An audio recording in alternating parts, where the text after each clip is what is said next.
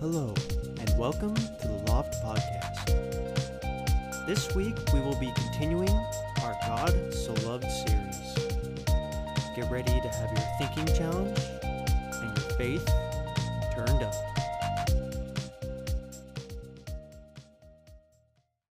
All right, for God so loved the world, He made a church. We've been in the series for God so loved the world. And if you can remember some of the things that we've talked about, God so loved the world that He gave us salvation by His name.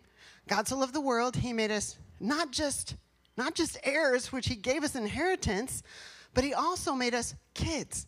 We become God's kids. He loved us so much. God gives us transformation. He doesn't leave us in a broken down life where we were before, hurting and bleeding and just whatever messed up. He comes and He brings us transformation. For God to love the world, this has been the series. For God to love the world, He gives us community, a community to live in, an inheritance to be had with the saints. For God so loved the world, He gave us a covenant with Himself because He could swear by nobody greater than Himself. So He swore by Himself and gave us a covenant with himself through Abraham. For God so loved the world, he brings correction to the sons that he loves. We kick against the goads, trying to get around it and rebuke the devil, but God is bringing us into correction for his purposes and for our own good. And today, I just wanted to talk to us a little bit about church. Now, every year we do some kind of series or at least a message about church. A couple years back, we, we did a, a series called Church the Way It Ought to Be. I don't know how many years ago that was. And we started talking about the tenets of the early church and what happened there. You know, the disciples gathering together, breaking bread together, talking about Jesus until he comes, pouring over the apostles' teachings, and doing good work in the community. And we were like, hey, we can do that, and we can glorify God in it.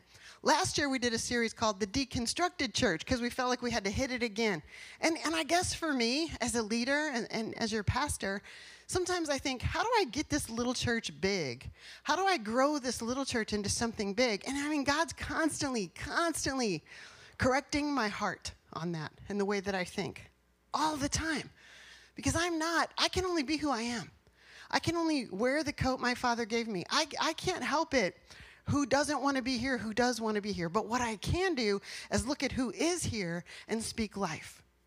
I can look at who is here and is in my community, and I can receive you as brother or sister. And then I can speak life and I can make disciples. That's one of the marks of my life, and I know it. I make disciples out of Christians. And sometimes it takes a while for a Christian to realize, oh, I'm not a disciple. I just go to church. And so I looked up some funny memes. Well, some of them are funny, some of them are scary. And I just thought we'd look at them for a second. The first one says, let me put on my glasses so I can read these perfectly. Church is not something you go to, it's a family you belong to. I like that one too. That's true. If you look at the definition, if you just look up the definition of the word church, it means the building Christians worship in. That's what the definition says in, in, in, the, in the definition place, okay? The dictionary. The second one says, We will never change the world by going to church. We will only change the world by being the church. Do you like that one? I think both things are necessary because I find it almost impossible to go out and be something that I've never seen. I, how can I go out and be a representative of something that I'm not part of? Therefore, if we're going to change the world by being the church, we have to be in church. We all know the church is not a building. It is much more, and we get that. We walk with the Holy Spirit on the inside everywhere that we go, but we gather together in obedience to God. Here's one He who is near the church is often far from God. That's fun. I'll just let you meditate on that for a sec. Church members are either pillars or caterpillars. The pillars hold up the church, and the caterpillars crawl in and out. You figure out who you is and move accordingly. I'm going to read the purple one first, or that it says, "Church health is the key to church growth. All living things grow if they're healthy." And I would tell you, regardless of how many individuals are sitting in the room or watching on Facebook, that's not the growth. Do you measure growth by the amount of people, or do you uh, measure growth by what's happening in your heart, in this area in your being. Because I measure it by that. And this place is growing strong, okay? And then this last one was by Martin Luther, whom I happen to think is pretty cool. He said, If church history teaches us anything, it's that we cannot afford to be a vacillating church. We minister to a people who are in great need of hearing truth. We dare not make any attempt to soft pedal that glorious truth. Soft pedal is that, that pedal on the piano that makes the note softer so you can barely hear it. We don't do that. We go ahead and play. Woo! For God so loved the world. He made the church. So I think if we want our church to stay small, and again, I've already talked about numbers, I'm talking about the content of the people in the room. If you want your church to stay small because it's comfortable and everybody knows your name and you know you have um, a fellowship, everybody knows who you are, whatever reason you would want it to stay small, you wouldn't understand the significance of it. But if you want your church to grow, you would understand how powerful the church actually is. How many lives have been changed in this very room? How many people have gone into the baptismal right here behind me? Life gets changed in church. God loves the world, so he sets up church. Jesus left us with the thought of the church comparing it to his own body and to a bride. Those two things are pretty valuable. Your own body, you're going to do everything to protect it. It's your body. That's why you flinch when something hurts you. That's why you grab a wound whenever it starts to bleed. That's why you say ouch, or that's why you don't want a bee to land on you, hun. I was watering my mom's the other day, and it was a little chilly, and a bee got on me, and eh, you know, typical girl, man. I got that robe off, threw it on the ground. He's like, "Where is my video camera when I need it?" Anyway, just a little glimpse into how it is at my house at home. Anyway, if we if we love our church, then we want it to grow. We want it. We want people to be welcome here. We want people to come in here. We want people to become disciples who were once Christians, right? All right. In Matthew 16, verses 18 through 20, Jesus made a statement about the church. He said that the gates of hell would not prevail against it. And I just, I happen to have the privilege of being in the room with um, Steven Furtick and Brandon Lake. Brandon Lake, if you don't know who that is, he writes a lot of the songs that we sing here, and Stacy is a follower of his. She admires him and admires his work. He actually was nominated Songwriter of the Year. I think he won that title. And he should. I mean, Graves into Gardens, is that one? I don't even know. Throw them out, Stacy. A couple songs that he sang that are, they're just, it was great. So we're standing there worshiping God in the room with these guys. And, and Brandon Lake made a statement. He said, You know, the devil tried to make us all think that COVID was going to tear down the church forever. And he said, Look around. The church is pretty strong tonight. And we looked around to like 10 or 12,000 people that were worshiping God. Every single person entered with proof that they did not have COVID, so don't panic. It was all right. But we had to prove that. So, um, my, my thinking though after the fact was is this church? Is this what church is? Because 12,000 people minister or ministering to God, worshiping God. I mean, it felt it felt good. It felt anointed. It felt like a celebration. But is that church? Is that what it is? I mean, it is to them. I mean, they have a stadium. It's packed out, full of people. But for me, church is where you do know my name.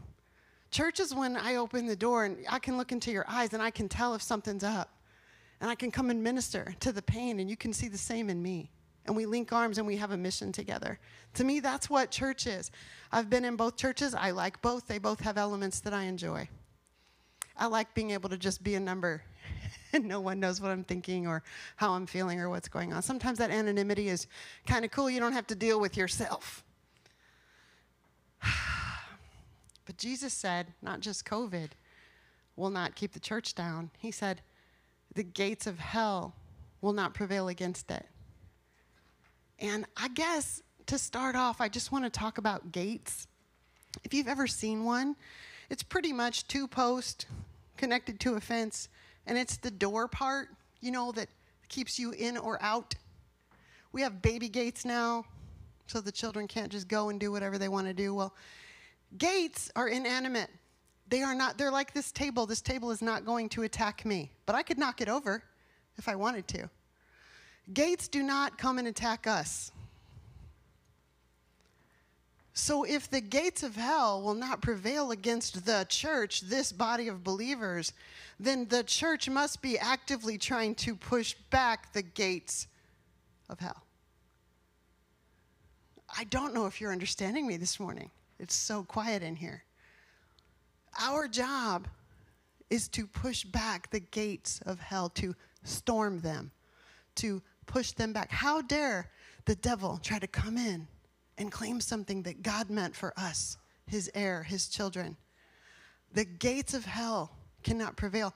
And what is in hell that I want? I don't know. A billion souls to have another opportunity, maybe to worship God. I don't know how that all goes, but what I'm saying is if Jesus said the gates of hell will not prevail, then they won't. And it's my job to start pushing. Point one. Point two, what did Jesus, you know, what is he saying? Peter, this is the rock I'm going to build my church on, and the gates of hell will not prevail against it.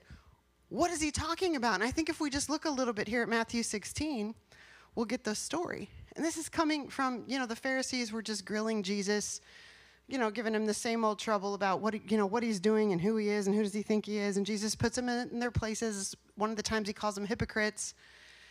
So when you get to, you know, he gets away with the disciples.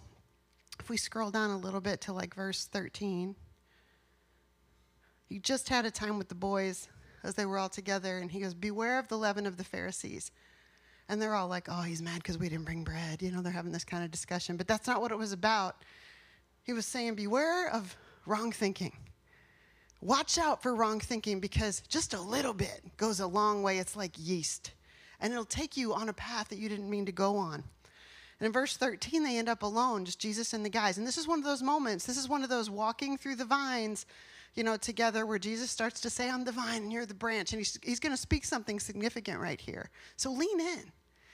Jesus came into the region of Caesarea Philippi, and he asked his disciples, saying, who do men say that I, the Son of Man, am?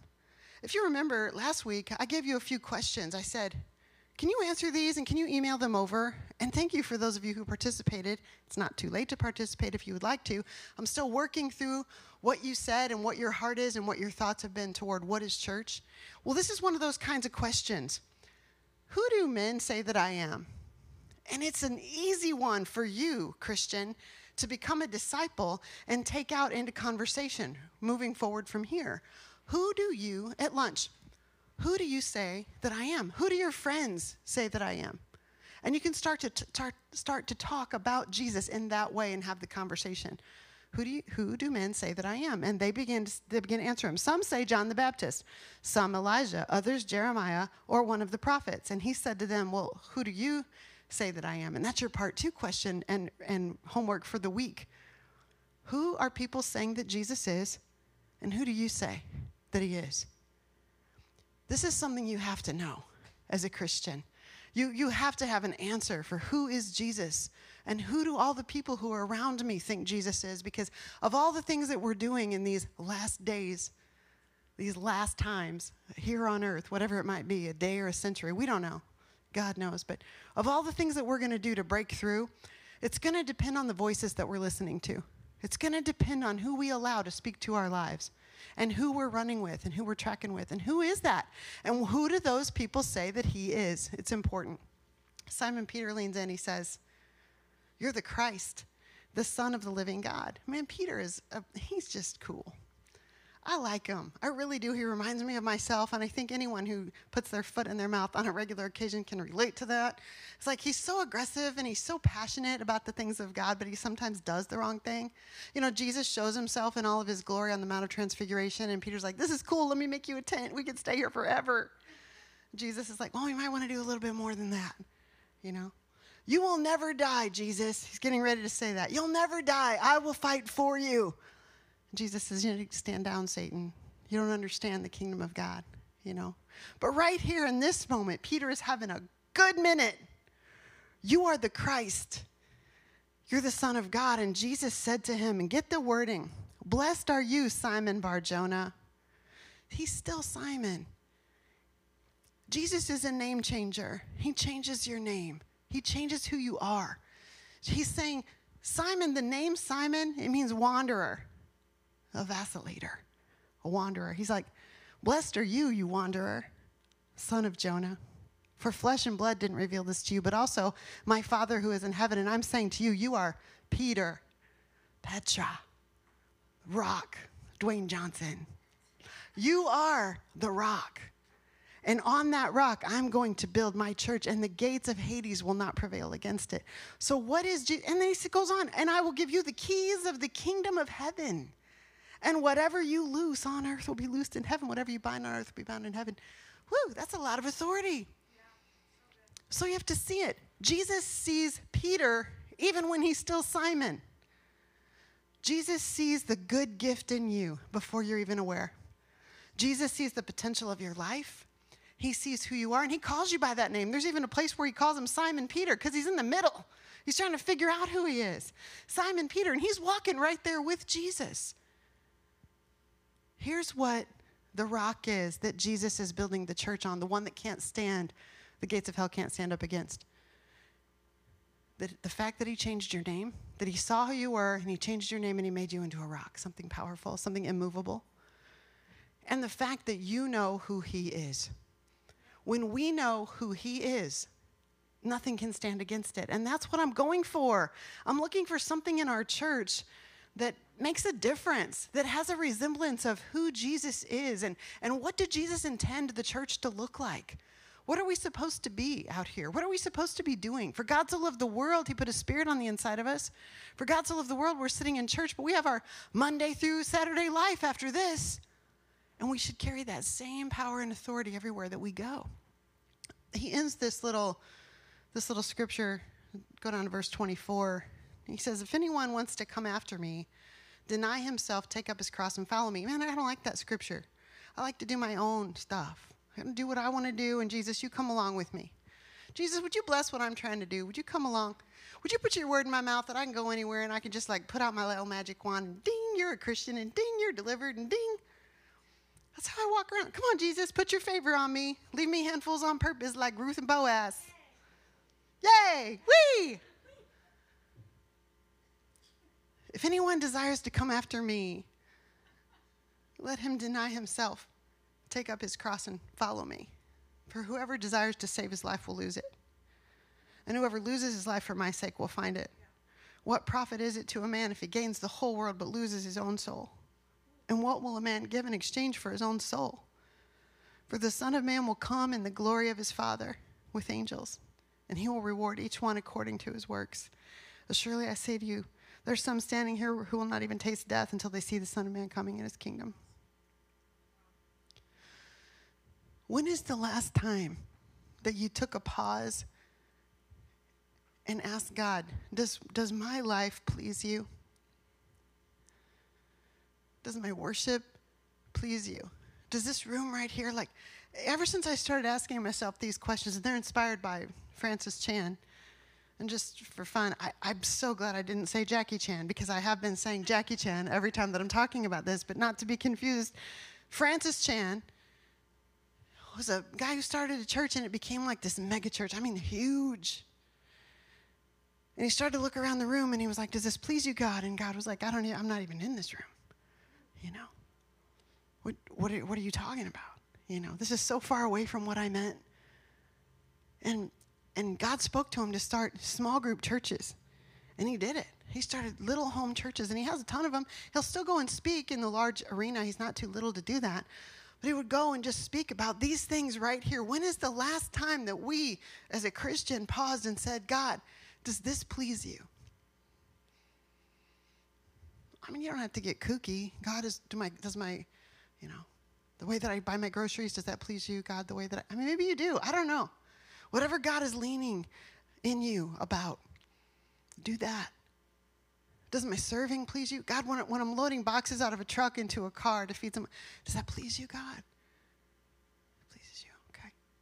When I'm mopping the floors in this building and rearranging churches, I'm rearranging chairs and I'm cleaning shelves and places that have dust, does, does that please you? Is this what you want? Does it matter to you? I don't want to just be Martha for nothing, but if it pleases you, I want to do it. Does it please you? And this is the place I'm looking for. I'm, I'm starving for this. I'm, I'm wanting this and I want us to get a hold of this. Does this relationship please you?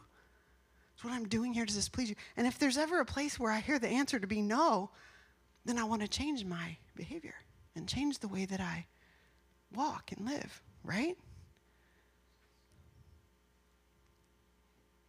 Do you wake up in the morning for church and think, man, hope I get something good out of this today? Hope she's got her game on. Hope there's good coffee. Hope I can park close to the door. Or do you wake up and get ready in the morning and think, what can I bring that would please you? See, that's very different. That's very different. And that's why I sent out the questions, you know? Why I sent out the questions so that we could ponder what they are. If you don't know, you could see Angie or Scott or um, some, we have them, Stacy, we all have them in our phone. Because I want us to go somewhere. We like to move as a unit. We're known for it. We'll show up at an event that's a Foursquare event, and we'll all kind of sit in the same area. We kind of hang out together. And even if we don't, our spirit is there. And people, oh, you're with the loft. I see. You know, my niece works at a at a restaurant in Imperial, and she had one, a local pastor come in, and he has a big church. He has four services. Can't can't find a place to sit in there, and he's telling her, you know, telling her what's going on, and she goes, "Well, I love Jesus. I go to church." And he said, "Where do you go?" And she goes, "I go to the loft." And he goes, "Oh yeah, I've heard of it. You know, I heard of it because we pass out food on the parking lot.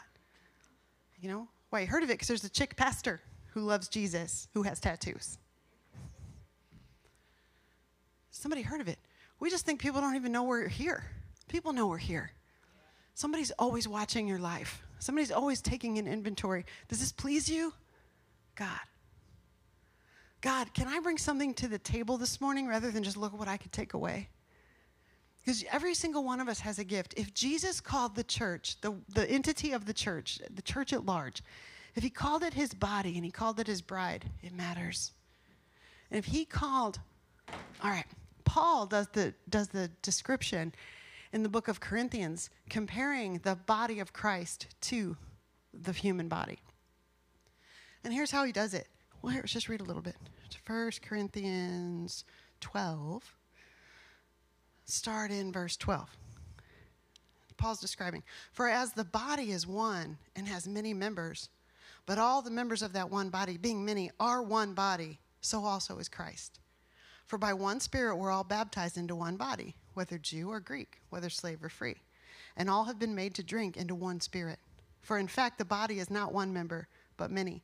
And this gets kind of interesting because if you're looking, I'm standing here, I'm one, one human, right?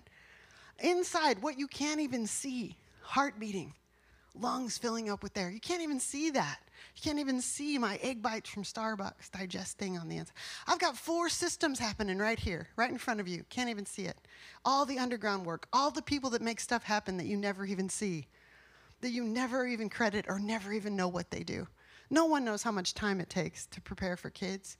Are they coming today? I don't know. I went ahead and got a message ready anyway. Went ahead and got a craft ready. Went ahead and bought some snacks. If they come, I'm ready. And if they don't, my gift is ready, God. Wherever you have me, I'm going to be poured out. Nobody even sees that. I've got the respiratory system, the digestive system, the circulatory system, and a nervous system you can't even see. Here's what you can see me standing here with this amazing hair, with this great outfit. I got fingers, I got toes, I got my nose, I got all these parts you can see. And the body of Christ is represented by each piece. And I can tell you, I'm, i might just take care of what, what you can see standing here, but I can guarantee you if I stub my baby toe, I don't care about anything else but my baby toe. And it's the same way in the body of Christ. Everybody has a part to play. Without a baby toe, your balance is off. I'm not calling you a baby toe. I'm just using that for a reference. You're probably somewhere in between. I happen to be a mouth in the kingdom. That's what I have. I know how to talk, all right? What is your place?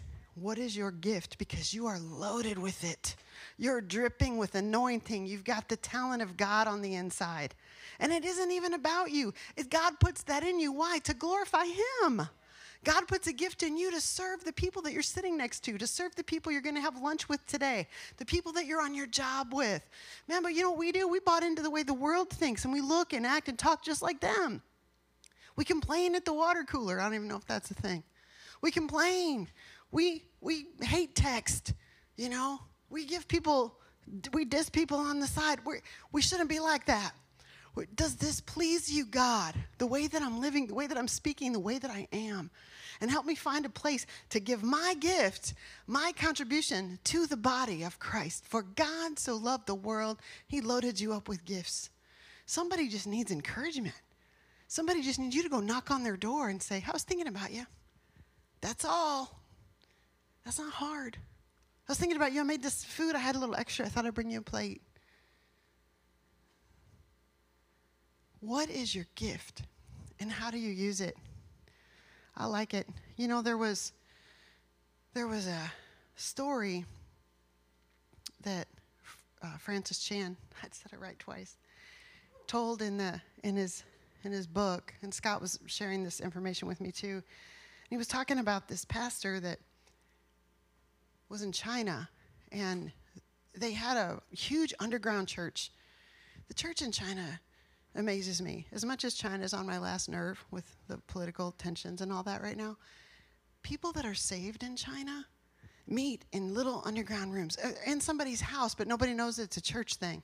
And they'll gather together while we sang at the top of our lungs, Just give me Jesus as loud as we could. They meet in a little group and they gather like this and they go, Just give me Jesus. Jesus. Because if they did anything else, they'd be in trouble. So the regime was harsh, saying you couldn't have Christianity openly, you couldn't have church. And so they were meeting in these small groups, just like I was describing there. Somebody has the word. Maybe they have a page of a Bible, because that's easy to eat. If somebody comes in, you can't get caught with that. So the regime, or whatever the word is, the dictatorship lightened it, and they were able to come together and meet in churches. And so they did. And it was a pretty good crowd. It'd be just like if all of us got together, which we are, all, all the Foursquare churches are going to get together sometime in January and have a night of worship. Should be, should be amazing. There'll be a lot of people there. It'll be fun. And so they started to meet like that. And pretty soon, you know, the dictator changes his mind, arrests the leader, puts the pastor in jail, you know, he gets out of jail. They start small group church again, and they're back doing their whisper praise and eating the pages of the Bible again. Well, he told Francis Chan that's the best thing that ever happened. Because when we were all meeting together, everybody just started to come and look at me and hear what I wanted to preach, but nobody wanted to do anything. Nobody wanted to upkeep the building. Nobody wants to, to, tend the garden. Nobody wants to freshen the paint. Nobody wants to clean the toilets. Nobody wants to come early. Nobody wants to do any, any of this stuff. Nobody wants to give. And he was like, Man, the best thing we, we could have happened to us is to get back at, into our small groups at home because everybody wants to pray and everybody wants to pray for each other and everybody's worshiping in their whisper voice and everybody is attending and everybody is giving and everybody's loving God. And it's like Francis Chan says, Well, why in the world would you ever copy the United States on that?